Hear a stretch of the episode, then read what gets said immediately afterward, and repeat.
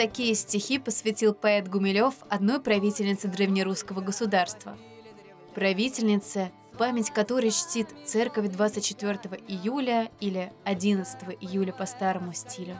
Святой, равноапостольной княгине Ольги, нареченной Елены, первой из правителей Руси, принявшей христианство.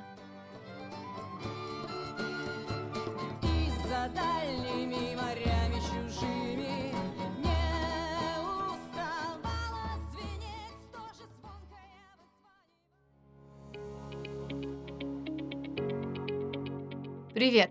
Вы слушаете подкаст «Союзницы», проект Союза женщин России. Меня зовут Ира Любина, и в этом подкасте я рассказываю истории удивительных женщин России.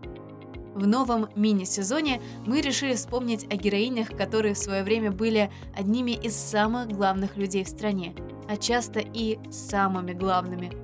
Это правительницы и жены правителей, сильные, властные женщины.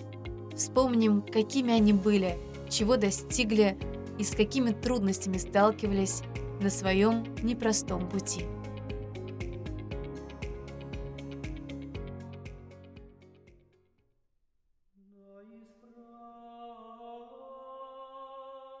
Начнем издалека и отправимся в древнерусское государство. Личность Ольги очень противоречивая, и о том, каким она была человеком, споры ведутся до сих пор. Чем сходятся многие исследователи, так это в том, что женщина она была жестокой и мстительной. Несмотря на свою просветительскую деятельность и создание государственности на Руси, правительницей Ольга была свирепой. Происхождение и дата рождения княгини неизвестны по вполне объективным причинам.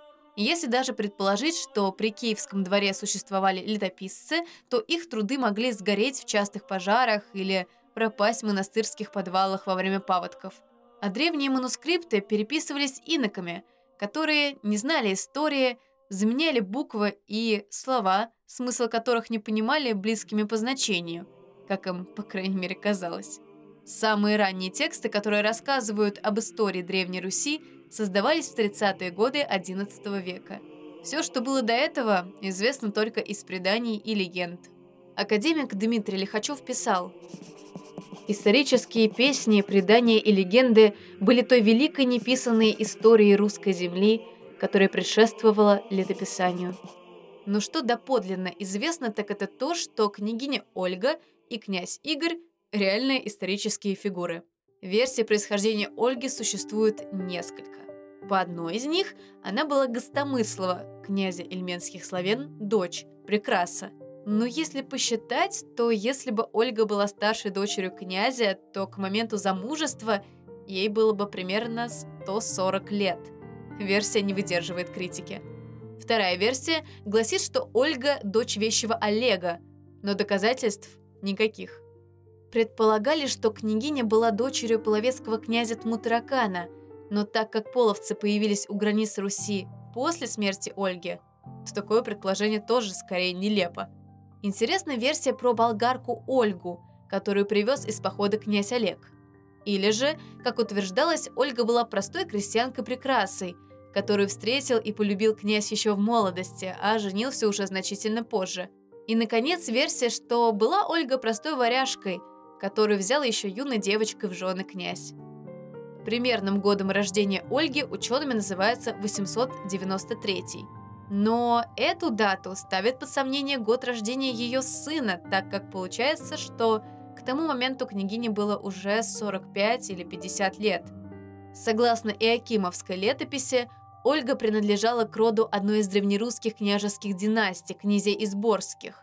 Родилась она по преданию в селе Выбуты, недалеко от Пскова. И звали ее варяжским именем Хельга, что произносилось по-русски «Вольга» или «Ольга». Во многих источниках можно встретить такие характеристики Ольги, как красиво, целомудренно и умна, но на самом деле внешность княгини никогда не описывалась. По одной из легенд, знакомство с будущим мужем Игорем произошло романтично. Юный князь охотился на Псковской земле. Чтобы перебраться через реку Великую, он подозвал к берегу лодочника, которым оказалась девушка сказочной красоты, как мы с вами понимаем, Ольга, конечно. На другой берег девушка его доставила. Князь хотел было ее соблазнить, но не тут-то было. Юная лодочница была целомудренна, и ее отношение князя оскорбило, о чем она тут же ему и сообщила. Зачем смущаешь меня, княже, нескромными словами? Пусть я молодая и незнатна, и одна здесь, но знай, лучше для меня броситься в реку, чем стерпеть поругание. Престыженный девушкой князь удалился, но в памяти своей и образ, и слова лодочницы сохранил. И когда пора было выбирать невесту, послал князь за Ольгой князя Олега. И стала она женой князя Игоря, русской княгиней Ольгой. Любила ли она мужа или нет, тоже неизвестно. А вот сына, согласно изысканиям историков, любила. Он родился в 942 году и нарекли его Святославом, а в 45 году княжескую семью постигло несчастье.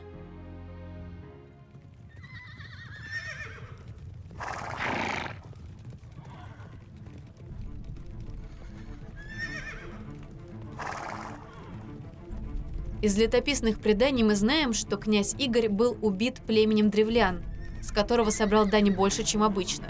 Точнее, он вообще не должен был собирать дань, так как это была обязанность воеводы. Князь не просто сам собрал с древлян дань, он сделал это трижды, за что они и убили его. Что же древляне хотели сделать потом? Они давно уже соперничали с полянами, которые были преданы Рюриковичам – да и Киев был для них тем врагом, который много лет собирает с них дань. Древляне придумали такой план.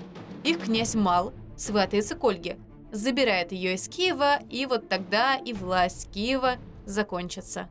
Прибыли в Киев древлянские посольства с плохой вестью о гибели князя Игоря и с просьбой к Ольге выйти замуж за их князя Мала. А вот дальше версия жестокого отмщения древлянам со стороны княгини – становится все страшнее и страшнее. Сначала рассказывали, что она нанесла поражение древлянам и обложила их данью. Затем появилась версия какого-то договора с древлянами и выплаты особой дани – птиц, с помощью которых Ольга подожгла город древлян. По легенде было это так. Оставшихся в живых древлян княгиня попросила принести ей от каждого дома по три воробья и три голубя. К лапе каждой птицы Ольга привязала кусок ткани, пропитанный серой – эти куски ткани подожгли и выпустили птиц, которые полетели к тем домам, где они жили. Дома, подожженные птицами, сгорели, погибло большинство древлян. Оставшиеся были угнаны в рабство. Вот так было уничтожено их племя. Считается, правда, что княгиня Ольга пощадила детей князя Мала, которых пристроила работать при княжеском дворе. И именно дочь князя станет потом матерью Владимира Святославича – крестившего Русь. Согласно летописям, княгиня Ольга обманным путем заманила и уничтожила два древлянских посольства. Причем одних сожгла в бане, других сладей сбросила в яму. Но и на этом грозная правительница не остановилась. Она таки вышла замуж за князя Мала, устроила тризну, языческий погребальный обряд, а затем приказала убить напившихся во время тризны древлян – Жестоко отомстив за мужа, Ольга с маленьким ребенком на руках смогла стать решительной правительницей и удержать земли, которые раньше объединил князь Олег от неминуемого распада. Киев сохранил за собой центральную роль, а страшная месть Ольги помогла всем увидеть, с такой сильной женщиной у власти шутки плохи.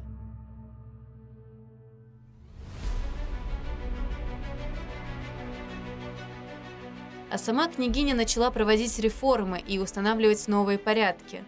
Перемены прежде всего коснулись налогов, одной из проблем, которая и привела князя Игоря к гибели и стоила жизни многим древлянам. До этого налоги собирались в форме так называемого полюдья. Каждый год князь со своей дружиной после сбора урожая, то есть примерно с ноября по апрель, объезжал все свои земли и собирал с них дань. В основном дань была натуральной, а главное – не было ее четко установленного размера. Перед Ольгой стояла непростая задача. Во-первых, навести в системе сбора дани порядок, точнее, собственно, создать понятную четкую систему. Во-вторых, еще сильнее укрепить власть Киева. Ольга, оставив в Киеве во управлении сына своего, сама со многими вельможами пошла к Новгороду и устроила по мсте и по полю погосты, и по лугу оброки и дани уложила. Хотя само это путешествие, как и многое в судьбе Ольги, потом подвергалось историками сомнению, факт остается фактом. Налоговая реформа случилась. Чтобы избежать будущих кровопролитий, Ольга установила конкретный размер дани. Он получил название «урок».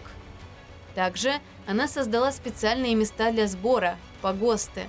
Забавно, что само это название произошло от слова «погости», «погостить», мол, пришли, дань вручили и до свидания, гости дорогие. Сейчас такая реформа может показаться нам очевидной и простой, но в то время Ольга, по сути, провела не просто налоговую реформу, она изменила административную реальность Руси. Погосты стали своеобразными административными центрами. Вокруг них начала строиться местная жизнь. На их территории были специальные подчиненные князя. Они отвечали за учет всей дани, которую города отправляли в Киев. Таким образом, Ольга не только систематизировала налоги на Руси, но и усилила централизацию власти в государстве, навсегда изменив его внутреннюю политику.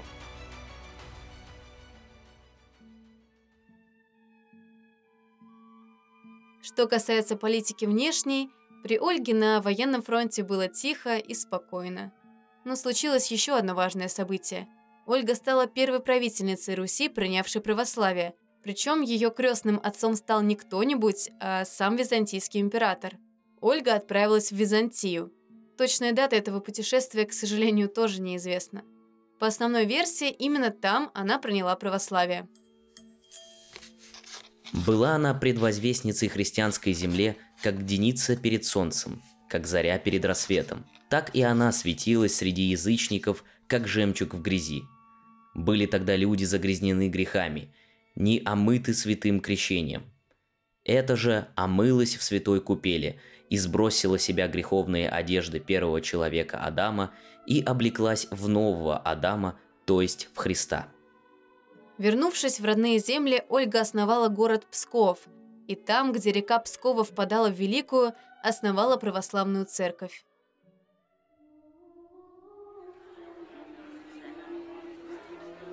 Да будет вам ведомо, что изволением Божиим на этом месте будет церковь во имя Пресвятой и Животворящей Троицы. И будет здесь великий и славный град, изобилующий всем –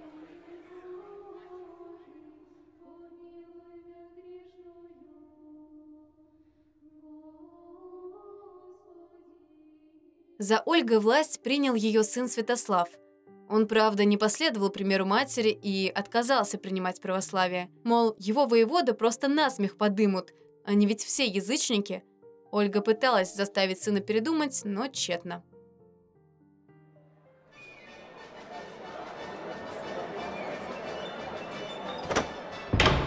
Матушка, разговоры мне сейчас не ко времени. У нас пир в самом разгаре. После с тобой переговорим, когда покойнее будет. Выслушай, сын, у меня душа за тебя болит. Не стало у тебя времени ни для матери, ни для достойных дел, ни для блага княжества своего. Остепенись же, послушай свою мать, прими слово Христово. Опять ты за свое, матушка. Сколько ж мы об этом толковали? Сын, я нынче с тобой говорю не как княгиня, а как твоя мать, от самого сердца. И не проси. Веру менять не стану. Дружинники засмеют. Что ж, на все воля Господа. Если Он помилует семью нашу и нашу землю, то и в их сердцах родится вера и поселится однажды любовь к Господу. Так тому и быть.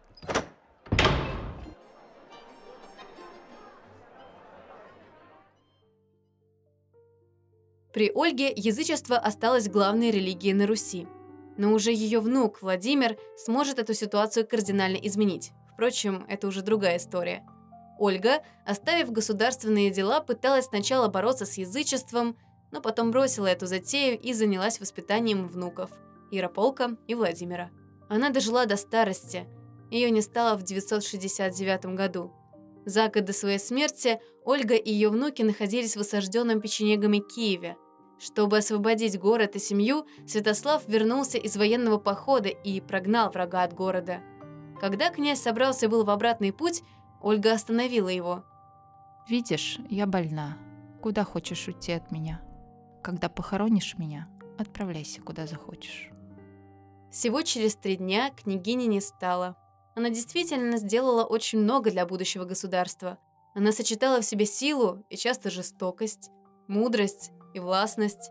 Жаль, что многое о ней мы так и не знаем точно, или даже не знаем совсем. Но самое главное мы рассказали в этом подкасте. Спасибо, что дослушали его.